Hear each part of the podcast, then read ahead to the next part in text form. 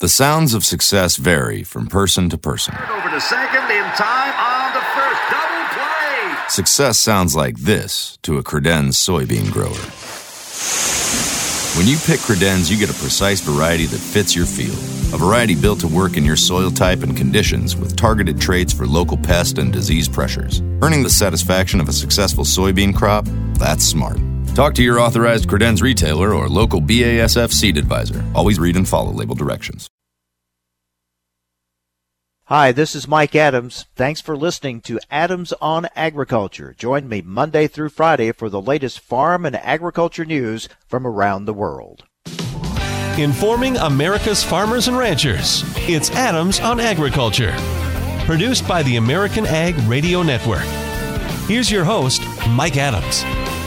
Hello, everyone, and welcome to Adams on Agriculture. Thank you for joining us. Here we are at midweek already. Thanks for letting us be part of your day, and Merry Christmas to all of you. We have a very busy show today. Lots of reaction to the news of a big step finally being taken on USMCA, an agreement reached that should set up a vote in the House and eventually a vote in the Senate. Those are steps yet to be taken, but a big step has been taken. We're going to get reaction from the pork industry. We're going to talk with Dave Salmonsen with the American Farm Bureau Federation, and we're going to get reaction from the dairy industry, all coming up on today's program. And also later, another update on the propane situation, the supply distribution issues we've had this fall.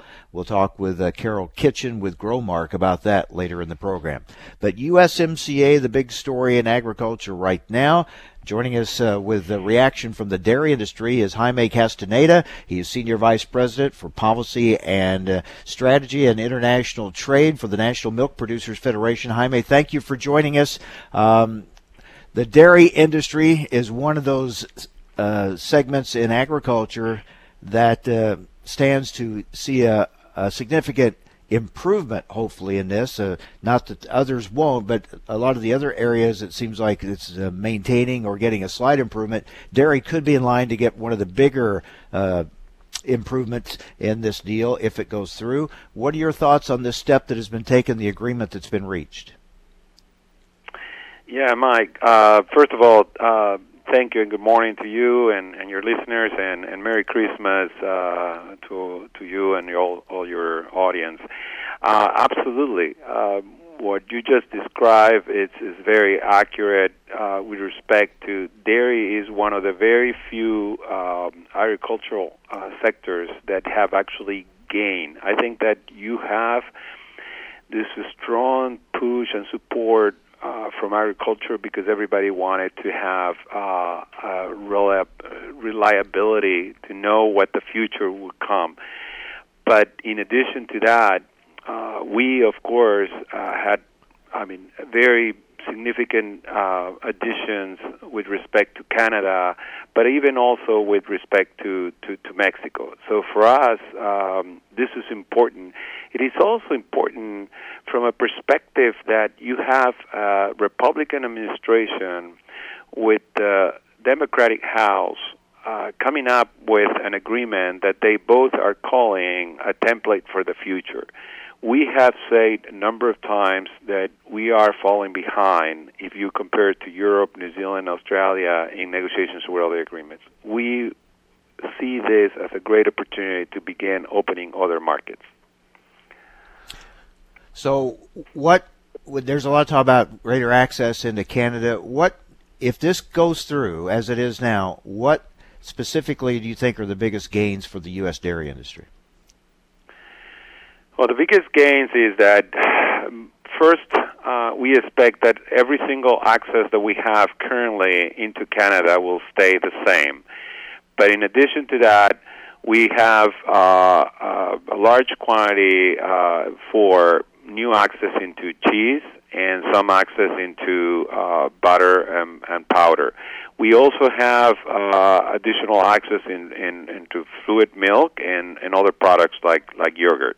It is not we're not talking about hundreds of thousands of tons, but we are talking about the ability to begin exporting products that we have never been able to mean, an example, for instance, Chobani. Chobani tried for many years to try to get into the Canadian market without success. I think that this will give them an opportunity to perhaps sell their product into Canada. So it's a big step forward. Now we got to get a couple of votes, right? Got to get the vote in the House and vote in the Senate. Correct.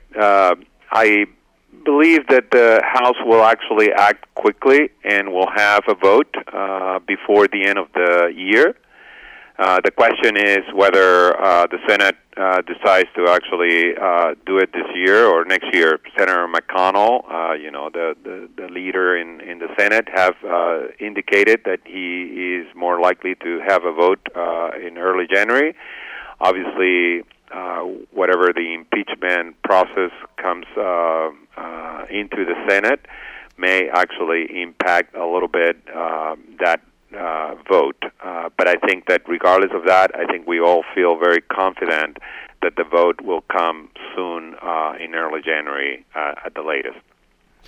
Senator Grassley told us here on the show Monday that he said he thinks it will come up for a vote in the Senate in January, but after the impeachment trial, so however long that would take. All right, before we let you go, Jaime, I want to get your thoughts. Another piece of legislation that heads to the House for a vote today, and that's the Ag Labor Reform Bill, the Farm Workforce Modernization Act, which National Milk has come out in support of, but it is being criticized by some as a mass amnesty bill for illegal immigrants. What's your thoughts on the bill and your reaction to those that say it's amnesty?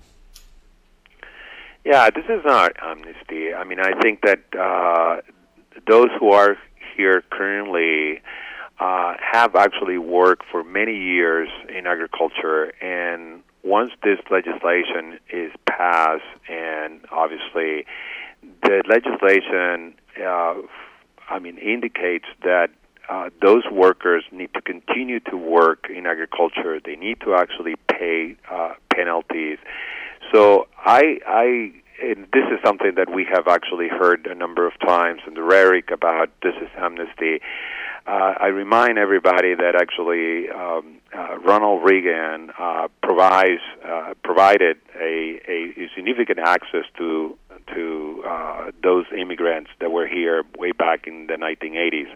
This is actually much more forceful in ensuring that those that are here comply with a number of different requirements.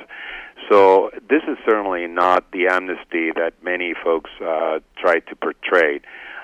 This is an important move forward. We still have plenty of work on the Senate side, but I encourage everybody to look at the bill carefully and see all the requirements that those who are currently here need to go through before they actually gain legal status.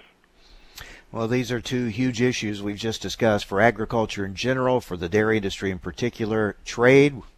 We talked about USMCA and this Ag Labor Reform Bill, certainly huge issue for the dairy industry. So we'll watch and see what happens in the House on that perhaps today. Jaime, thank you very much. Good to get your thoughts on these very important topics. Appreciate it. Oh, my pleasure. And as I was writing a note for our members, this is two very important early presents for the dairy farm community, USMCA and Ag Labor. I mean, those are the two priorities for the U.S. dairy industry, trade and the Ag Labor side. Thank you so much. All right. Thanks, Jaime. Appreciate it. Jaime Castaneda, Senior Vice President, Policy Strategy and International Trade for the National Milk Producers Federation. Up next, we'll get the pork industry's reaction to the USMCA news. Stay with us on AOA. Some measure success by Italian suits, corner offices, and luxury yachts. Farmers measure success differently. It's breathing fresh country air, taking care of the people you love, and knowing how to measure success in your soybean acres? That's smart. With Credenz soybeans, you get a precise variety bred to fit your acres. And that Credenz variety comes with agronomic expertise and local insights from your BASF team. So plant your sign of success. Talk to your authorized Credenz retailer or local BASF seed advisor. Always read and follow label directions. Hi, this is Mike Adams. You're listening to AOA, Adams on Agriculture. Don't go away. More Adams on Agriculture coming right up. Whether you're on the road or in the field, you need more than typical number 2 diesel. You need a heavy-duty diesel like Cenex Premium Diesel. It comes with a more complete additive package for a more complete burn. It's the diesel that keeps your equipment out of the shop and restores power by as much as 4.5% and fuel economy by up to 5%. So ask yourself, if you could be any diesel, which diesel would you be? Cenex Premium Diesel. Diesel that doesn't mess around. Thanks for listening to Adams on Agriculture from the American Ag Network. We're excited to explore the topics that make a difference to agriculture. The Farm Bill, immigration reform, reducing regulations, trade, new technology, as well as infrastructure and health care. Through the year, Adams on Agriculture will originate on location from several major national meetings and events. Subscribe to the show's podcast at AmericanAgNetwork.com. Thanks for listening to Adams on Agriculture from the American Ag Network. Recently on Adams on Agriculture, the country of origin labeling issue is a controversial one. Strong views and emotional opinions on both sides of this. There's a lot here to sort through, and we're going to do that now with Ethan Lane, who is Vice President, Government Affairs for the National Cattlemen's Beef Association. What we're starting to look at and zero in on is whether or not that broad description, product of the USA, is really too ambiguous to be used. I mean, it's important to make clear here, we don't think anybody is doing anything wrong. We don't think that anyone's outside of the boundaries of what's compliant right now with FSIS's guidelines. What we're talking about and working through with everyone in this value chain is whether or not we're just at a point where we need to get out of the business of putting a broad label like that that's fairly ambiguous in place in favor of either no origin marketing claim or a more specific marketing claim. For the information important to rural America, join us on Adams on Agriculture. 180 over 111, and I had a stroke. When I woke up, I couldn't speak or walk. 145 over 92, and then I had a heart attack. 182 over 100, and I had a heart attack and a cardiac arrest, and then a stroke. Everything changed. It felt like my life was over.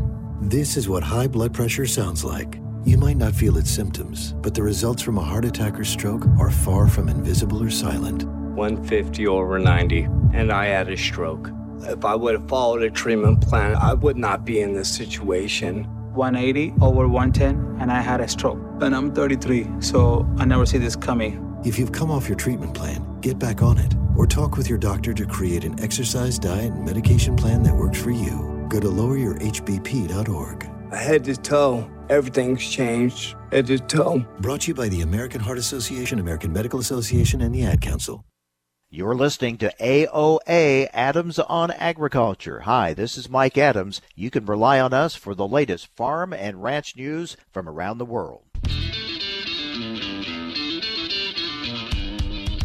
Information America's farmers and ranchers need to know. Adams on Agriculture. Now, back to Mike Adams. All right, let's talk more and get more reaction to this USMCA news. Basically, U.S., Mexico, and Canada coming to agreement on the deal now, some changes, and evidently House Democrats, their leadership has signed off on it. The White House seems to be on board with it. Now we're down to a vote in the House and then eventually a vote in the Senate. Let's talk now with Maia Zieba. She's Director of International Affairs for the National Pork Producers Council. Maria, I know this has been a big priority for the National Pork Producers Council, so you have to be very happy, I would think, with this latest development. We are ecstatic that we have an agreement in place with Canada and Mexico on USMCA. And we look forward to a House vote by the end of the year. All right. Specifically, what do you think this deal means to the U.S. pork industry? Well, for us, Canada and Mexico import 40% of our exports. So this is a really big market for us, over $2 billion in 2018. And what this deal does, it really provides that much-needed certainty for our industry that is so dependent on exports. And we're very happy that everybody was able to come to the table and resolve some of those ongoing issues. Now, we just talked with the dairy industry, with the National Milk Producers Federation. It looks like it's it should be a significant gain for the dairy industry over what they had in NAFTA. Now, for the pork industry, is it that much of a gain, or is it keeping what you have? Well, it's certainly keeping what we have. We already have and have had zero duties in place with both Canada and Mexico, and that was part of the original NAFTA agreement. So this, what it does is it continues on with that trajectory, and we continue to be reliable partners for both Canada and Mexico, where they can turn to us and they know that we're going to be able to provide them safe, high-quality pork with zero duties. The changes, these last-minute changes to get to this agreement, did any of them impact pork trade at all? No, the issues that were ongoing were on labor and environmental. So far, you know, we haven't seen the text yet, but from what we know, it hasn't affected any of us on the agricultural side. So obviously, this is, as you said, certainty. It gives takes some of that doubt out of key markets like Mexico and Canada. So getting it done now, you got a vote in the House. Seemingly that would pass in the House now with the Democratic leadership on board, but I guess you never know until the vote's taken. It's a really positive first step that everybody was able to come together and put together an agreement that is a win for everyone. I think that yesterday's announcement from the AFL-CIO endorsing USMCA is a positive, and I think that that's really going to help get a lot of Democrats on board. You know, we haven't seen the AFL-CIO endorse a trade agreement in a really long time, so that's all very positive signs for us. All right, so we get USMCA done. Looks like we're on the path now to do that. That checks a big box. But there's another big one that is yet to be checked, and that is China. We're talking with Maia Zieba, Director of International Affairs for the National Pork Producers Council. Maria, we're getting close to this December 15th deadline for more tariffs on Chinese products and goods. What are you hearing? We see stories that maybe the two sides are working to delay that deadline. What are you hearing? I think that everybody wants to reach an agreement, especially on the U.S. side and our pork producers. The Chinese market is very important to us, and if we were to eliminate all duties on our pork, Dr. Dermot Hayes from Iowa State estimates that in 10 years that market would be $25 billion. So for us and our pork producers, it is in our best interest to have a deal in place as soon as possible. But we've been so seemingly close before, and we're not there yet. Do you get any feel of how close we may be to at least this phase one of the deal with China? It's really hard to tell with the Chinese. I think it was a positive sign that they made this announcement that they were going to relax duties on pork and soybeans. We're still trying to figure out what that actually means for our producers.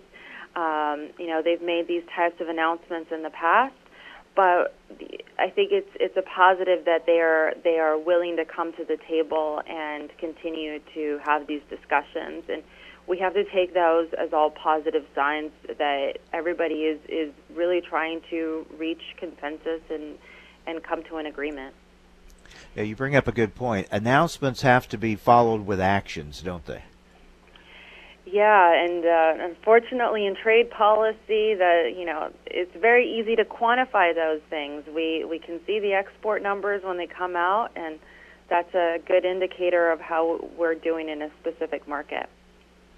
Another front that's kind of interesting, some developments with the European Union. What do you see happening there, and what that could mean for the pork industry? Well, with the European Union, you know, we essentially have a de facto ban. We export more pork to the tiny country of Honduras than we do to the European Union. And unless they remove all tariff barriers to trade and non-tariff barriers to trade, and they recognize equivalency of our standards you know, it's going to be very hard to have an agreement, and we're just one part of agriculture, but we have a long list of issues with them, and it's we need to work through all of those.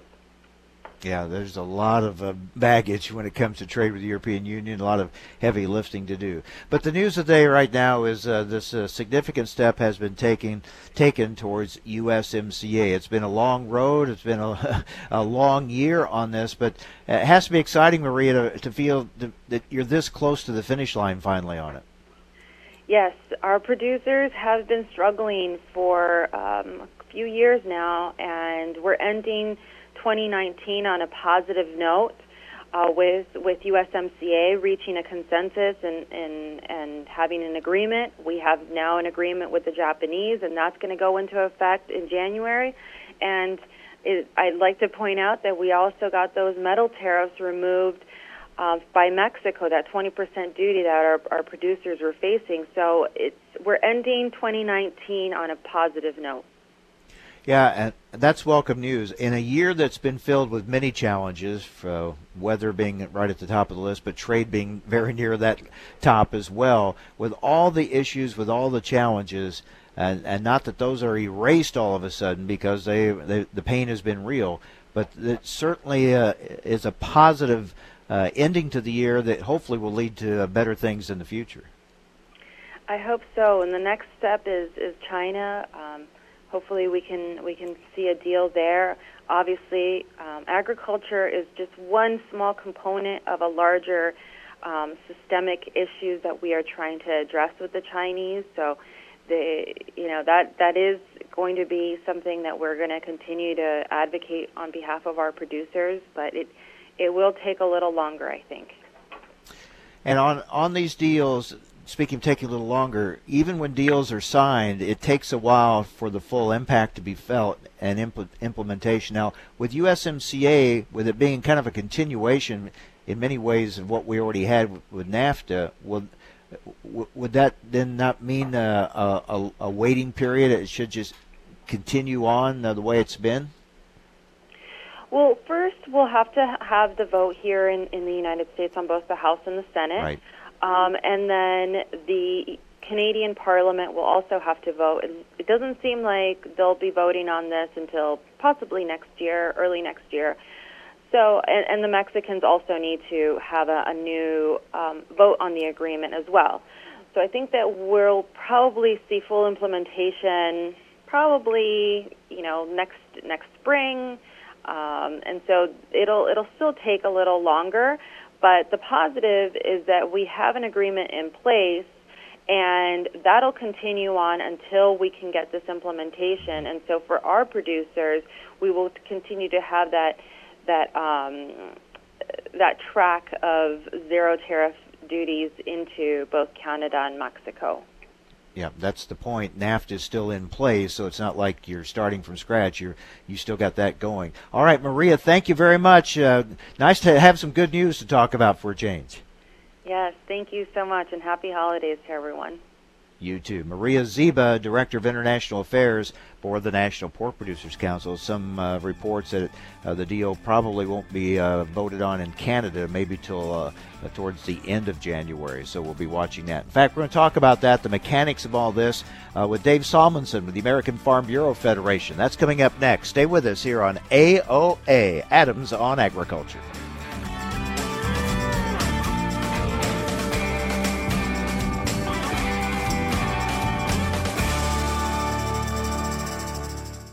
The sounds of success vary from person to person. Success sounds like this to a Credenz soybean grower. Along with 43 new varieties this year, Credenz soybeans come with agronomic expertise from BASF. That means expert advisors who bring local insights on seed selection, management decisions, and crop protection options. Knowing the kind of success you're shooting for? That's smart. Talk to your authorized Credenz retailer or local BASF seed advisor. Always read and follow label directions. Hi, this is Mike Adams. You're listening to AOA, Adams on Agriculture. Don't go away. More Adams on Agriculture coming right up. When it comes to protecting your investment in fuel and diesel-powered equipment, DieselX Gold from FS clearly beats other diesel fuels. New detergents disperse contaminants to prevent sludge that plugs filters and causes unexpected downtime. And now, better moisture handling chemistry helps ensure your fuel stays dry, reducing microbial growth and fuel line freeze-ups. So when you're deciding what fuel to use, choose DieselX Gold, absolutely the best fuel to power and protect your diesel equipment. Contact your local FS Energy specialist today or visit gofurtherwithfs.com. Time is money, right? And money? Well, it's the whole reason we go to work every day. Cenex Premium Diesel protects both. With a more complete additive package for a more complete burn, Cenex Roadmaster XL helps your entire fuel system stay up and running, so you can count more profits and steer clear of losses. Now, don't spend all that free time in one place, unless it's the highway. Cenex Premium Diesel. Diesel that doesn't mess around. Time now for a market check here on Adams on Agriculture for the American Ag Network. I'm Kirsten Rawl. Prices slipped in Chicago after the U.S. Department of Agriculture forecasts that global stockpiles for grain are set to rise in the 2019-2020 season. In its monthly outlook, the department said total ending stocks of grains would inch up to 798.77 million metric tons from 797.45 million in 2018-19. As rising wheat production offsets a fall in corn output. Meanwhile, Egypt bought 355,000 metric tons of wheat at an average price of $221.44 per ton. That is 54 cents more than its previous tender on December 3rd. On the Board of Trade, January soybeans trading 7.5 cents lower at $8.93 3/4 cents. March corn trading 2 3/4 cents lower at $3.74 1/4 cents. March Minneapolis spring wheat down 0.5 cents at $5.17 1/2 cents. March Kansas City wheat down 2 at $4.29 1/4. March Chicago wheat down 5.5 cents at $5.18 1/4 cents. Lean hog futures bounce firmly higher on Tuesday, which is expected to spark some additional follow-through support on Wednesday. Although a lot of attention remains on the potential of a Phase 1 trade deal with China, the fundamental and technical support in the market is helping solidify additional buyer support as traders move in to the holiday season. On the Board of Trade, February lean hogs trading 2 cents higher at $68 per hundredweight. March feeder cattle are trading 50 cents higher at $143.02. February live cattle trading 47 cents higher at $125.15.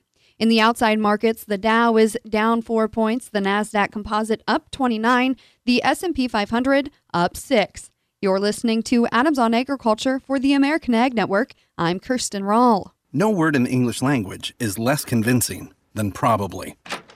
Are you sure we should get matching tattoos on our first date? Sure. We'll probably stay together. Probably? It's been 23 minutes since I ate. I can probably swim. You should wait 30 minutes.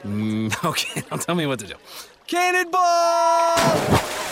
Cramp! Oh, I have a cramp. I can probably hit the green from here. Probably. Can I get a mulligan? Ready to go? Hey, are you sure you're okay to drive? Yeah, I'm pretty sober. Yeah, I'm probably okay. Probably okay isn't okay, especially when it comes to drinking and driving. If you're drinking, call a cab, a car, or a friend. Buzzed driving is drunk driving. A message brought to you by NHTSA and the Ad Council. Hi, this is Mike Adams. Thanks for listening to Adams on Agriculture. Join me Monday through Friday for the latest farm and agriculture news from around the world.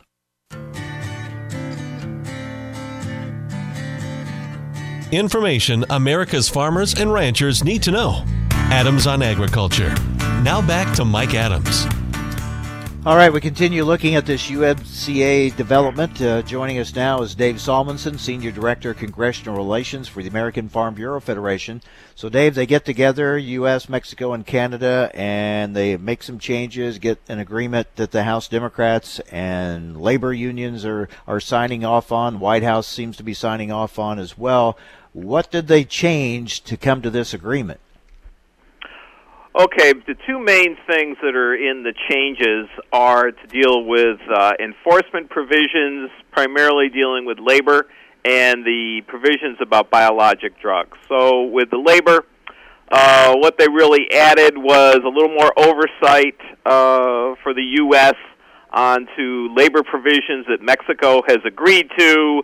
There's going to be formed a committee to watch this stuff and see if Mexico carries through on what they agreed to do. Actually, in the original, and you might say in the USMCA before these additional things were happened, they committed to enforce collective bargaining rights, allow independent labor unions. So this is more oversight of that. So that's the labor part of it, and that really was to make sure that the House Democrats and our labor unions were okay with that. And then there was the issue of patent protection for biologic drugs. Those provisions were taken out. I mean, we already have domestic law on that that gives them their 12 years of protection. This would have just added basically another backup in this international agreement, but that was something that was taken out of it. So those are the major changes that are in there that the House Democrats pushed on and the administration agreed to. And Canada and Mexico have agreed to that. So now the bill can go forward. So we're awaiting the administration finishing that up and sending that up to the Congress. So basically, and I don't want to, you can't understate this because this is a big part of any in trade negotiations. You got to have something that just about all sides can somehow claim credit for or victory in, right? And maybe they've achieved that with this. Oh, I think they have. From the, after the original agreement was done and it was, they entered into this negotiating process starting last June with the team from the House Democrat side led by Chairman Neal, the chairman of the Ways and Means Committee.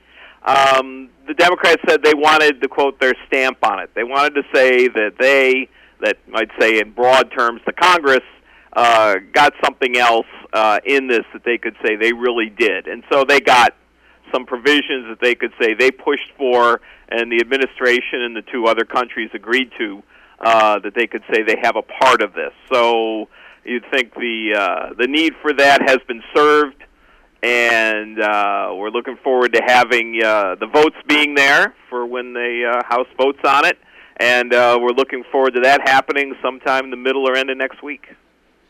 Because that's a big part of it, especially going into an election year, because the administration will want to tout this as a victory for them, and this gives the House Democrats something they can say, oh, well, we had to fix it and improve it, so we can take credit for it too, because that's the way these things work. In politics, you got both sides wanting to take credit. Now, House probably votes this month. The Senate not till next month, and then probably after the impeachment proceedings there are basically a jury trial in the Senate if that's what happens there. Well, that's what yesterday's Majority Leader McConnell said that they would do, that they weren't going to hurry up their procedures. They technically could have put a lot of the procedure aside and just had a vote at the end of next week. Not easy for them, but I suppose they could have done it. But he said, no, we're going to go through what they call the mock markup hearing in Senate Finance. We'll do it. The way the Trade Promotion Authority law works, after the House passes it, again, assuming this is passed by the House next week, then the Senate has 30 session days, legislative days, to vote on it, not calendar days. So that clock probably really wouldn't start till they come back in session after the holiday break. And then as Senator McConnell said and you pointed out, that would be after the impeachment trial. So if that all works out the way it's been said so far, you'd think the vote in the Senate would be, again, towards the end of January, early February, depending on those factors. Mexico will probably vote on it in a few days. Canada won't take it up, it looks like, till late January, too. Yeah, they have to wait till their parliament gets back into session. So, again, there's enough, the changes were changes to the agreement that were signed off by all three countries, again, just yesterday. And I guess so they have to go through their own ratification process, you might say, again in Mexico. And Canada hadn't done it yet, so they'll be able to take up the revised agreement and hopefully deal with this soon in the new year. So basically, and I'm not downplaying it, this is a huge development, something we've been waiting on for a long time. And in some areas like dairy, it's certainly an improvement. But for many areas, while there's some updating that's going on, I mean, this has been a year-long battle to basically keep much of what we had in NAFTA. I mean, I know the president has blasted NAFTA time after time after time, but is this that much of a difference? Is USMCA, other than some updating and a few tweaks here or there, is it that much different than NAFTA? Well, we'll look at the different sectors. For agriculture, of course, the big point was to keep the tariff-free trade we had, totally tariff-free trade with Mexico, almost all with Canada. Of course, the big exceptions are dairy and poultry, and we got some improvements of access into there, not insignificant. Took care of dairy, the Class 7 pricing scheme that Canada had that was keeping out some of our products like ultra-filtered milk.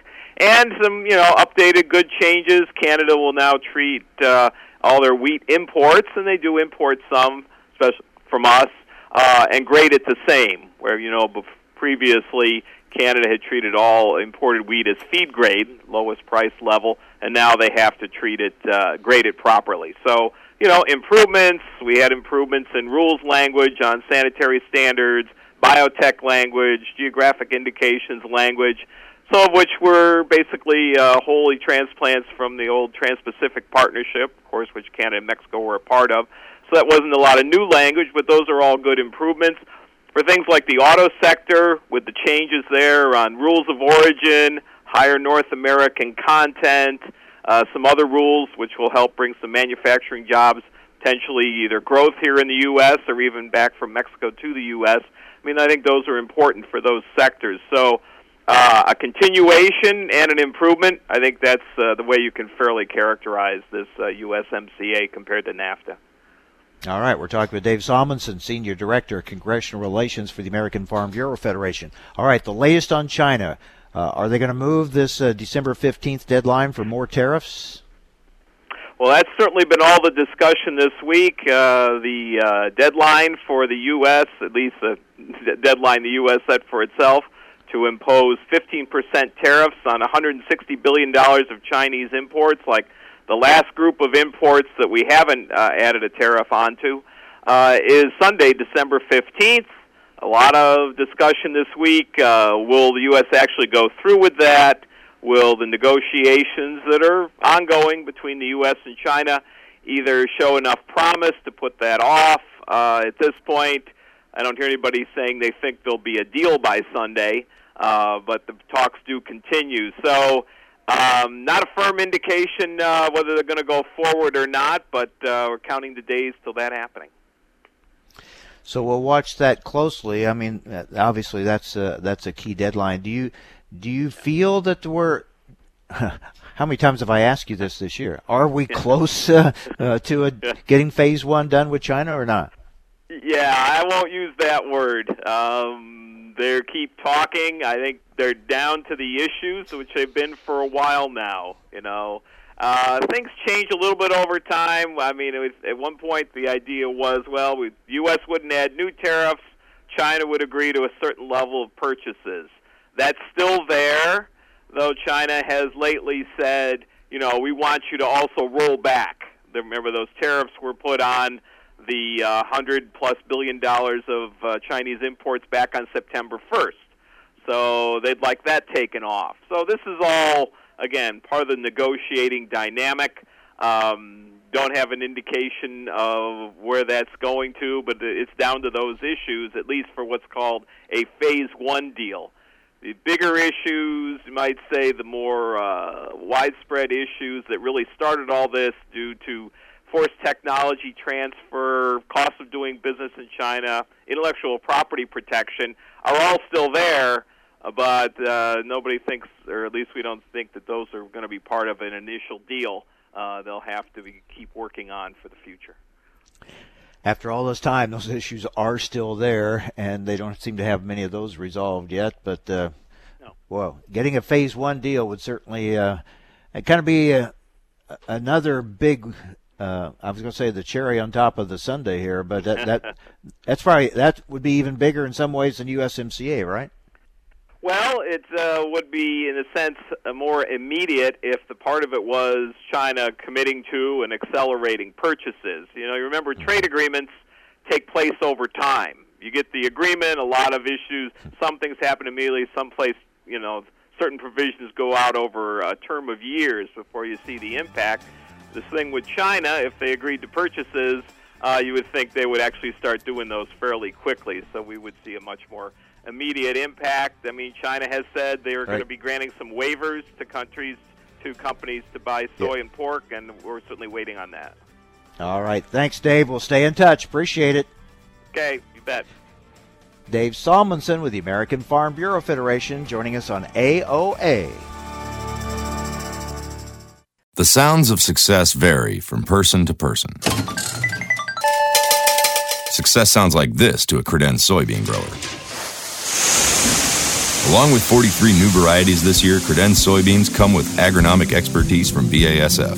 That means expert advisors who bring local insights on seed selection, management decisions, and crop protection options. Knowing the kind of success you're shooting for? That's smart. Talk to your authorized Credenz retailer or local BASF seed advisor. Always read and follow label directions. Hi, this is Mike Adams. You're listening to AOA, Adams on Agriculture. Don't go away. More Adams on Agriculture coming right up. Wake up and text. Text and eat. Mm-mm. Text and catch the bus. Text and miss your stop. Wait. Text and be late to work. Sorry, I'm late. Text and work. Text and pretend to work. Text and act surprised when someone calls you out for not working. Who, me? Text and meet up with a friend you haven't seen in forever. Hi. Oh, hey. Text and complain that they're on their phone the whole time. Text and listen to them complain that you're on your phone the whole time. Text and whatever. But when you get behind the wheel, give your phone to a passenger. Put it in the glove box. Just don't text and drive. Visit StopTextsStopWrecks.org. A public service announcement brought to you by the National Highway Traffic Safety Administration and the Ad Council. Sometimes life is wonderful, and sometimes it's not. Cherish the good, but always be prepared for life's challenges. At Private Healthcare, we provide the peace of mind you deserve. With Private Healthcare, you'll get the coverage you want and healthcare you need. If your employer doesn't supply healthcare coverage and you don't qualify for Medicare or Medicaid, you need to give us a call right now. Private healthcare is private health insurance for ages 65 and under with medical, dental, vision, and even prescription coverage. When life comes at you unexpectedly, you need to be ready, and health insurance is your financial safety net. If you're looking for health coverage at the best price and your annual household income is $35,000 or more, give us a call at 800-664-2612. That's 800-664-2612. 800-664-2612. When you think of home, you think of warmth, comfort, and peace of mind. And that's exactly what you get when you choose propane from FS.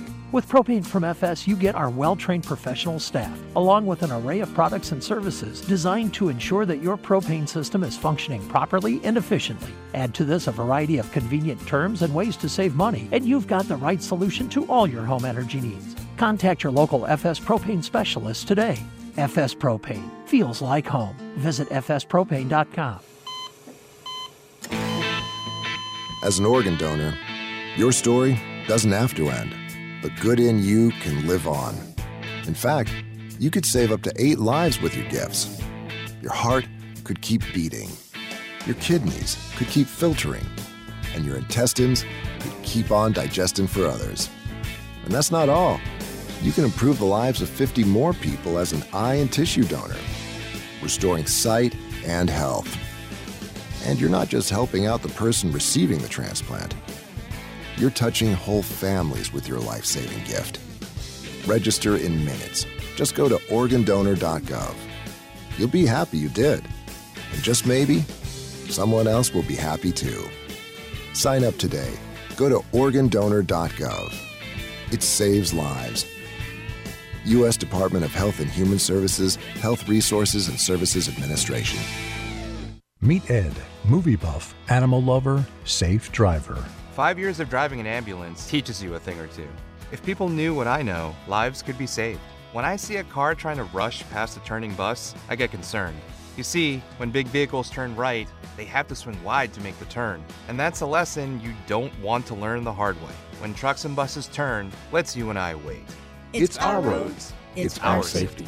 Visit www.sharetheroadsafely.gov. Recently on Adams on Agriculture. Yesterday we discussed the Ag Labor Reform Bill. As I said, there's like 300 ag groups supporting it, including the National Milk Producers Federation, and their Vice President of Government Relations, Paul Blyberg, joins us now to talk about it. Paul, thank you for being with us. This is obviously a critical issue for agriculture in general, the dairy industry in particular. Why are you supportive of this bill? We are supportive in a nutshell because the bill includes provisions that aim to address our two primary goals in the ag labor space. One is obviously reforming the current H-2A program so that dairy can use it, and the provisions of this bill begin to get us into the program. Obviously, the year-round component of that program under the bill is capped, but that cap is able to rise over time and eventually goes away, and that's a very important source of labor for us. And secondly, the bill also has provisions to legalize our current workforce, and that's also a critically important issue for us given the reliance of the dairy industry. For the information important to rural America, join us on Adams on Agriculture. You're listening to AOA, Adams on Agriculture. Hi, this is Mike Adams. You can rely on us for the latest farm and ranch news from around the world.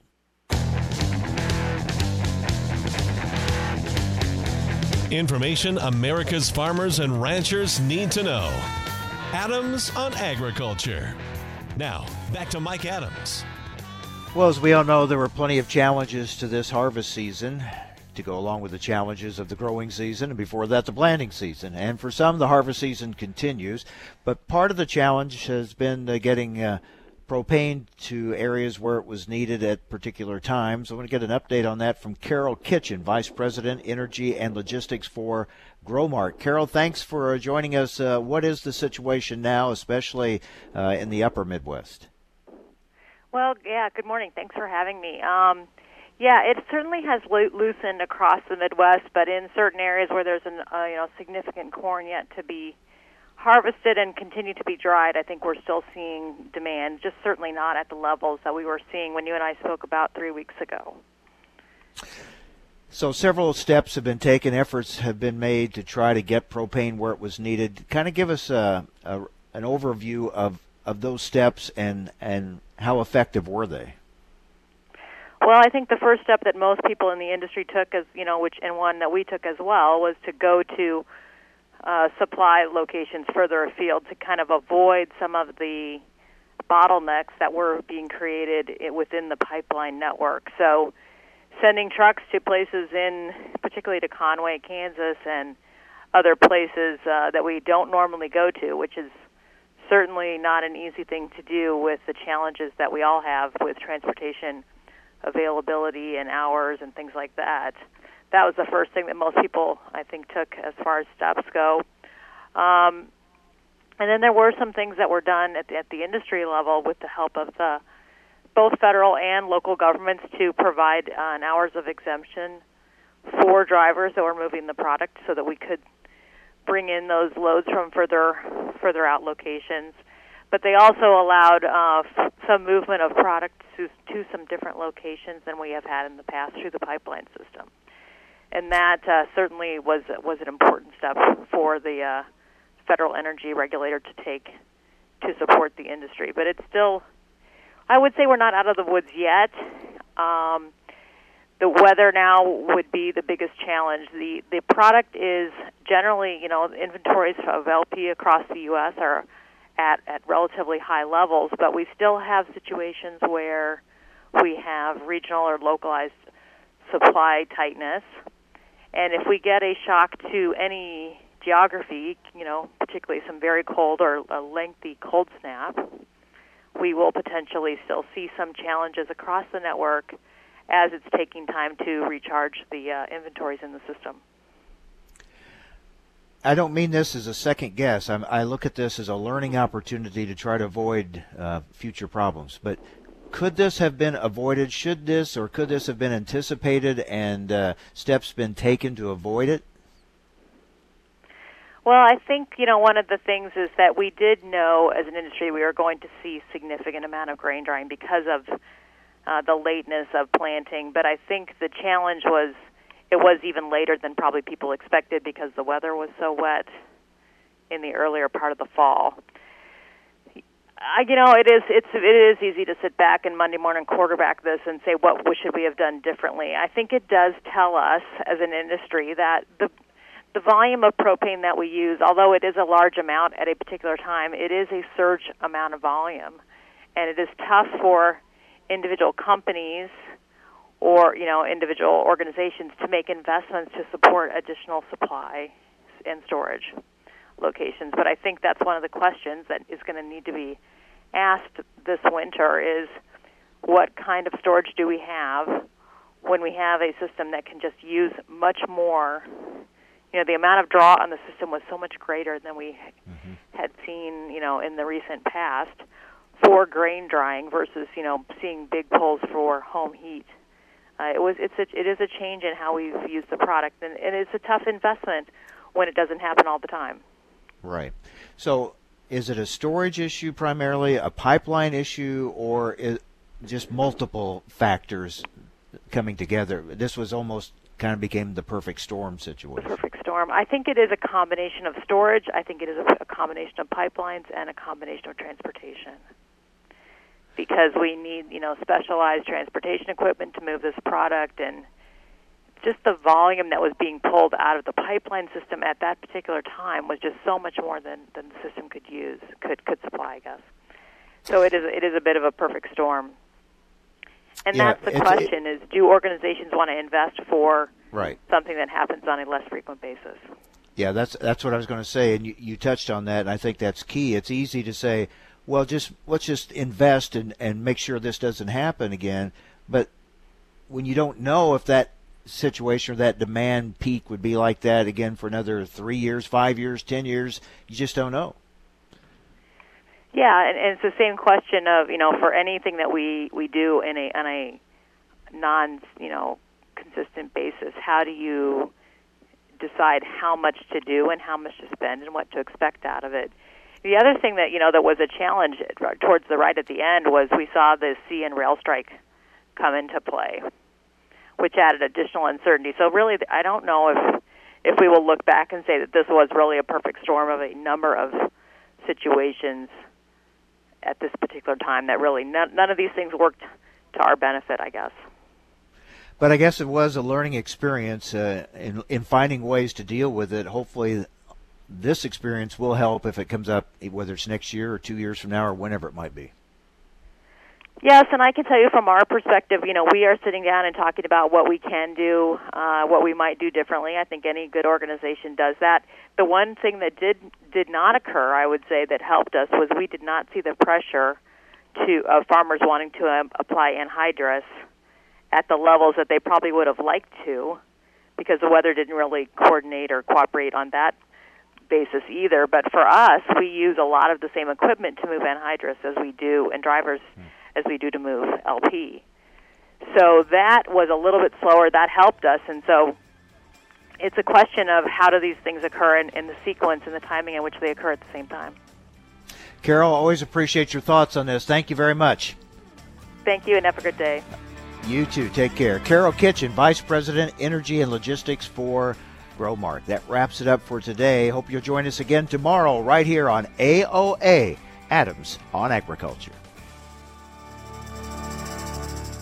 Hi, this is Mike Adams. Thanks for listening to Adams on Agriculture. Join me Monday through Friday for the latest farm and agriculture news from around the world. The patented pod shatter reduction technology canola hybrids from InVigor are the perfect blend of strength and durability.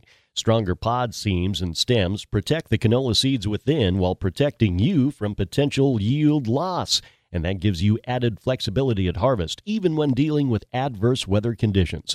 Shattering yield records, not pods. That's smart. Contact your local BASF seed advisor today. Always read and follow label directions.